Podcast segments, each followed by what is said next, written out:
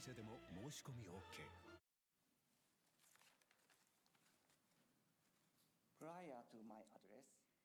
挨拶に先立ち2016年の熊本地震や2020年など近年の豪雨災害により亡くなられた方々に対して哀悼の意を表しますとともにご遺族と被災された方々を心からお見舞いいたします。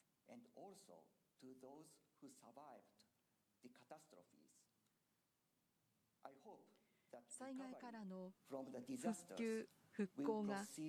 一日も早く進むことを願っております。ご列席の皆様第4回アジア太平洋水サミットがアジア太平洋地域はもとより世界各国から多くの参加者を迎えて熊本市において開催されオンラインという形で皆さんと共に出席できることを嬉しく思います。開催地である熊本市は水に恵まれ約74万人もの市民の水道水源のすべてを地下水で賄う世界でも稀有な都市です。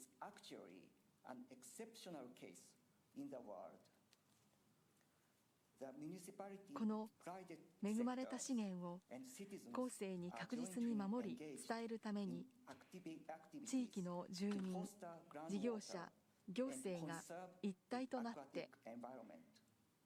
地下水の寛容や水環境の保全などの優れた取り組みが行われています熊本地震からの復旧・復興も進んでいる中この中でこの地で持続可能な発展のための水。実践と継承をテーマとした本サミットが開催されることは大変意義深いことと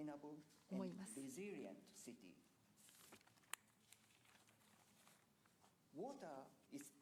水は地球上のあらゆる生命の源であり多くの恵みを与えてくれる一方で時には洪水などで災害をもたらす脅威となります。また水問題は貧困教育ジェンダーなど持続可能な開発目標 SDGs の他の課題とも密接に関連した問題として捉えられます私たちは新型コロナウイルス感染症が猛威を振るう中で水と衛生が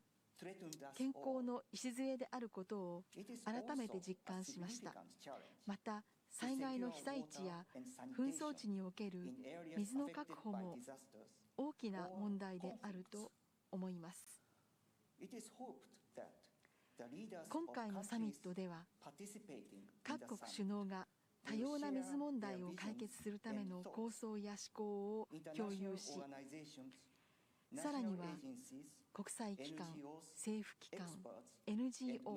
各分野の専門家などさまざまな人々が集い議論し英知を結集して具体的な解決策を探り行動に移すことが期待されていますまた会議には多くの若い人々も参加すると聞いています。アジア太平洋地域の水について考えるこのサミットに次の世代を担う若い人々が国を超えて参加されることは大変意義深く皆さんの活躍を楽しみにしています。来年には国連で46年ぶりに水問題を中心に議論する会議が開催されます。今回のサミットが大きな成果を上げ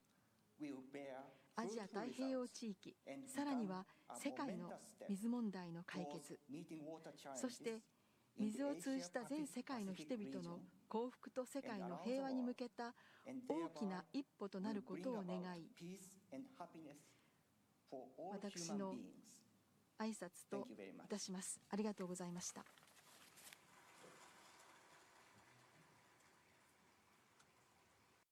メガビッグ12億当選者続々次はあなたかも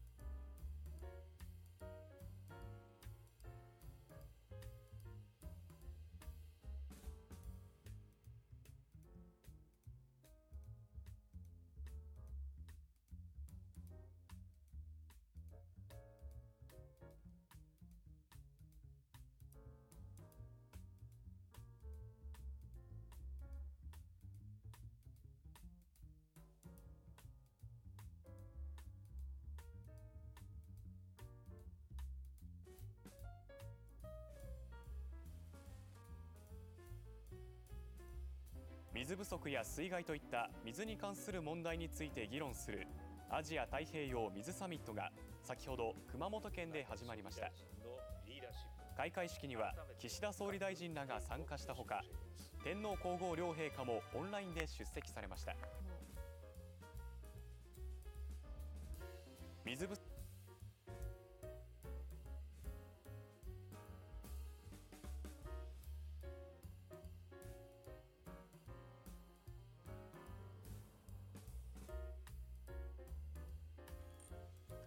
安全な水の確保などを話し合う国際会議アジア太平洋水サミットが熊本市で開催され岸田総理大臣は水をめぐる社会課題の責任は各国首脳にあると訴えました。すべての水をめぐる社会課題に責任を有するのは誰でしょうか？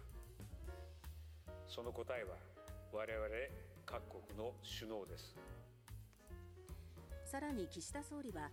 今や水を治めることは地球規模の社会課題を解決することに大きく貢献するとして各国に食料や環境問題などと関係の深い水問題への取り組みを呼びかけました。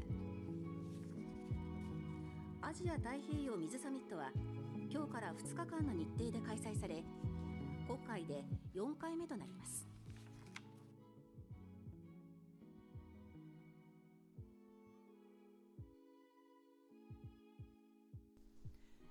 各国の首脳クラスも参加する国際会議第4回アジア太平洋水サミットが明日から2日間の日程で行われます。熊本市の会場から軍師キャスターがお伝えします。軍師さん。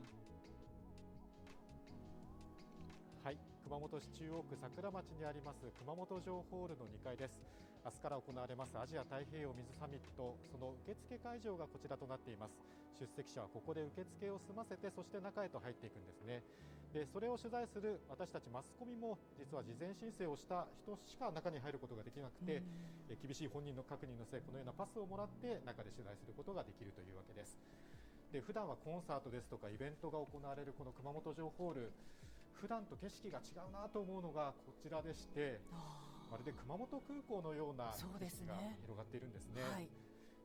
まあ、金属探知機があって、えー、手荷物検査が行われてという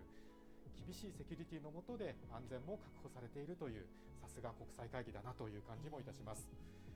そしてこの会議に出席する各国の首脳たちも今日続々と熊本入りしました午後1時過ぎに専用機で熊本空港に到着したのはラオスのパンカム・ビパバン首相です。新型コロナの検査など30分ほど機内での検疫を済ませた後熊本市の深見正彦副市長らに出迎えられました。また午後2時過ぎにはカンボジアのフン・セン首相も専用機で到着しました。今回のアジア太平洋水サミットにはラオスやカンボジアの他にもツバルから首相がまたウズベキスタンからは副首相が出席する予定です。出迎えた熊本市の深見副市長は水問題への関心の高さがうかがえる意義あるものになると話していました、まあ、この熊本空港に専用機が到着するというのが非常に珍しいなという感じがします、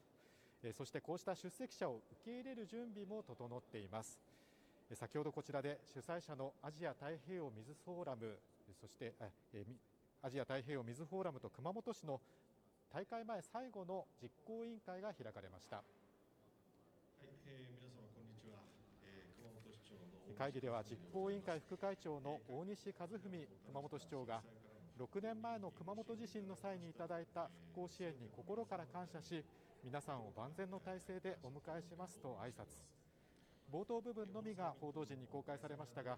明日、明後日の流れについて最終確認を行ったということです。また明日開会式が行われるメインホールには対象国の国旗が飾られリハーサルも行われたということです。明日の開会式には岸田総理が出席して挨拶の言葉を述べるほか天皇陛下によるオンラインでの記念講演も予定されています。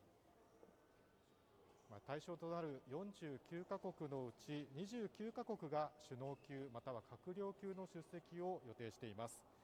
アジア太平洋地域におけるさまざまな水の課題への取り組みについて解決されたところまだ課題となっているところを3カ国の共通認識とし、次世代に継承するにはどうしたらいいのか明日の首脳級会合で、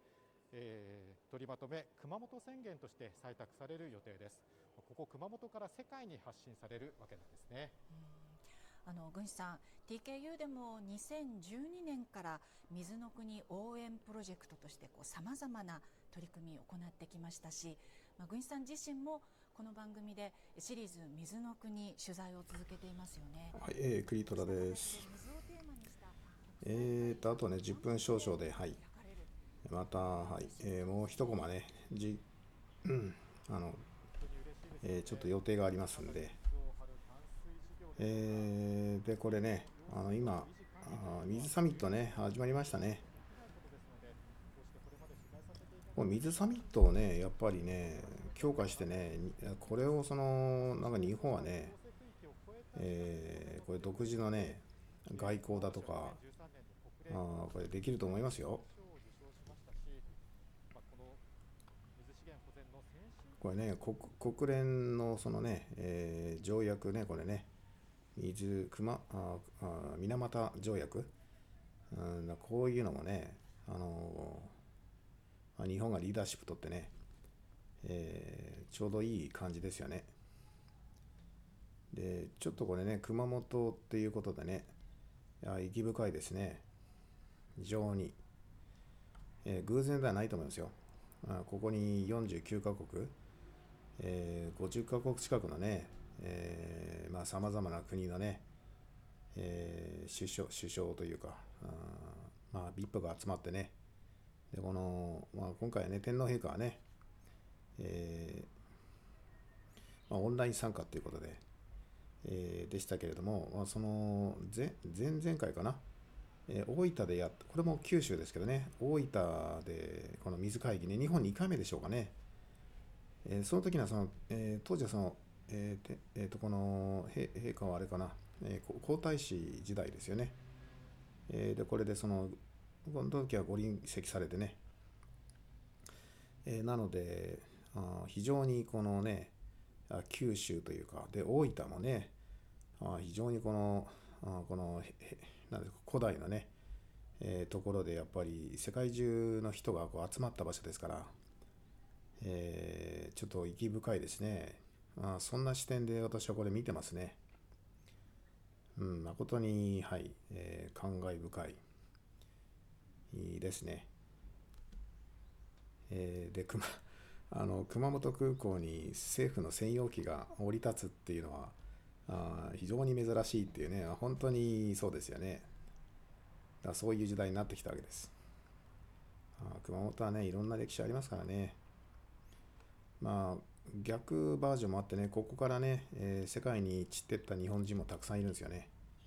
まあ、それは、えー、戦国時代ですけどね。いやその頃はね、アフリカの、アフリカアフリカやですね、いろんな地域にね、えー、まあ、これは日本人がね、えー、散ってったわけですからね。いや、本当に。まあ、そういうことでね、あ、この、この平立神社っていうのはこれ行ってみたいですね。五色神会議。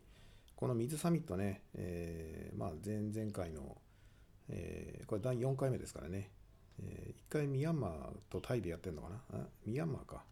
ヤンゴンかどっかでやってるんですよね。まあ、アンサン・スー・チーが、その時は挨拶したんですか。で、その前後にね、その、え、ー、と、この陛下というか、えー、皇太子時代ですけどね、え今の金城陛下もそのご訪問されてるんですよね。えー、タイとラオスと、えー、カンボジアかな。で、岸田首相もね、えーがえーとえーと、先先月、えー、ラオスと、えー、インドか、インドとカンボジア行ってるんですよね。で、それ以前にも、あと岸田氏は外務大臣かどなんかの時に行ってあの行ってるはずですね。だそういった意味でねな、なんて言うんだろう、この岸田氏がね、今のこの首相になってる、そしてこの開会式、水サミットの英語に、まあ、陣頭指揮取ってるっていうね、まあ、これもちょっと偶然ではないんじゃないかなっていうね。いうことで、非常に、あの、これ、皇室外交始まりましたねと。うん、いよいよね。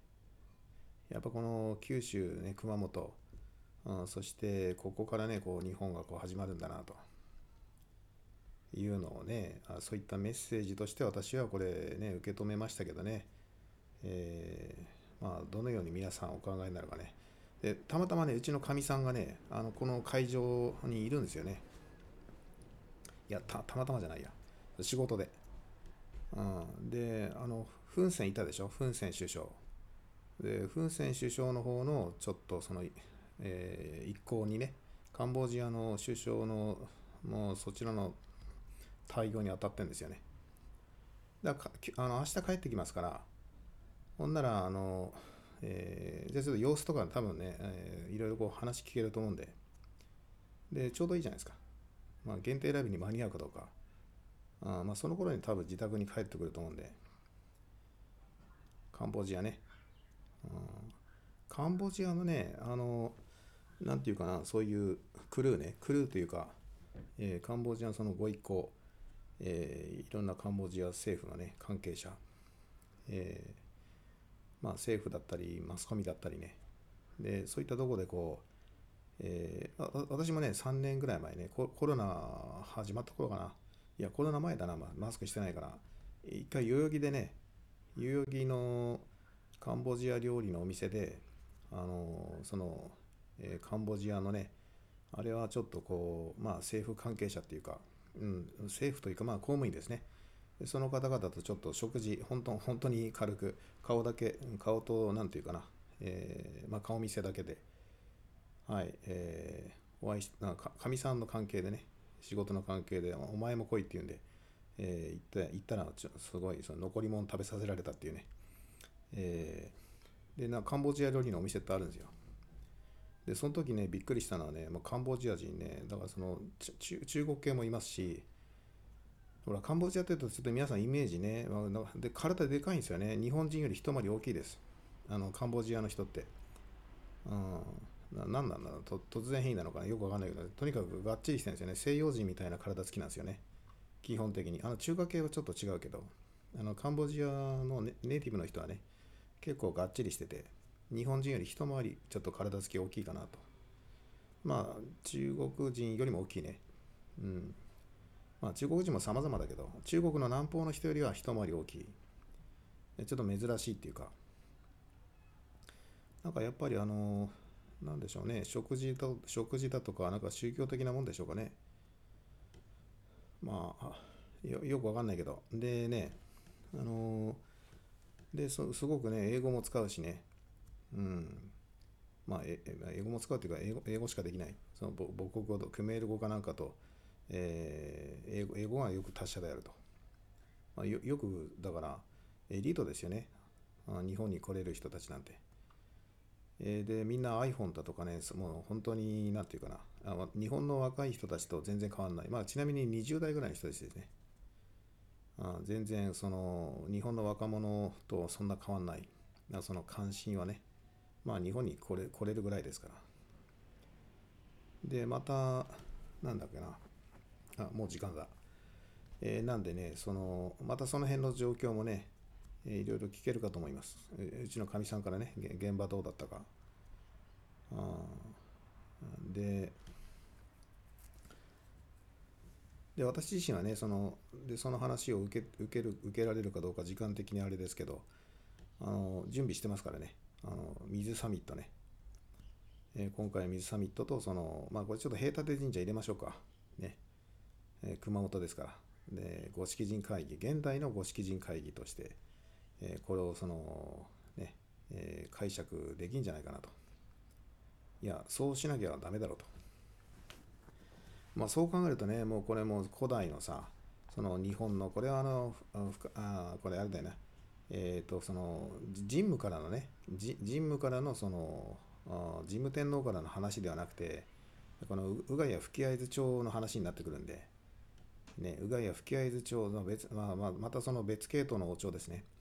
うん。でこの宇賀谷吹合図町とそのその後のね、神武からの高騰ってのはどういうつながりかよくわかんないけど、うん、まあ一つチェンジしたんだよね、そこでね。で、えー、だって違う王朝なんだから。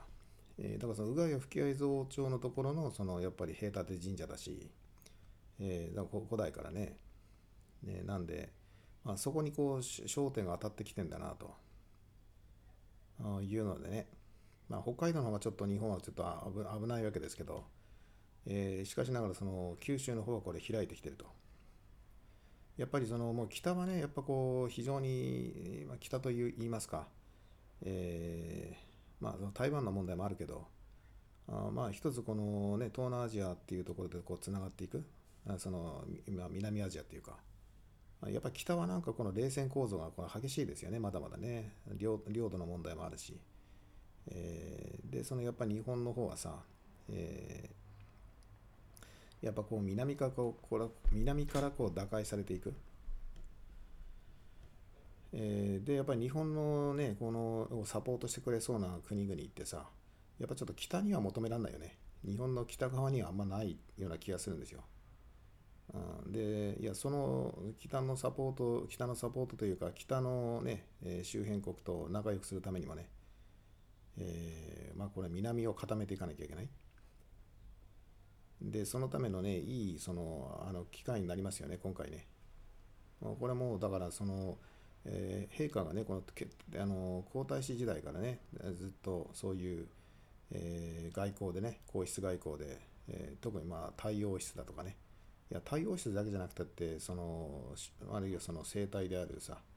あこの首相クラスでもさまあ岸田さんなんかあの辺行ってるわな。そういえば菅も菅氏も、えー、インドネシアとどこだっけ？ベトナムだっけ？なんかを行ってますしね。やっぱこう南そしてその日本がそのね東南アジアのために備蓄ねえー、とエネルギーの備蓄基地を作ると。あれも九州に作るわけですよ。確かね。だからそれってやっぱり、まあ、これやっぱ外交っていうかその経済資源外交っていうかエネルギーそして水もね、うん、何はともあれ水は一番大事なんで、ね、石油より水の方が大事でしょ。あだからやっぱそういった意味でねこうもうこの南の方からこう外交が開か開かれてくるそれは古代にその平立神社でねそういった五色人会議やっていたのとまあそのそれをそれを思いそう彷彿とさせますよね。えー、ということであの時間がもう、はい、いっぱいいっぱいですね。でその辺の話をね明日、えー、水会議にちなんでね、えー、していきたいなと思ってます。じゃあ、えー、以上です。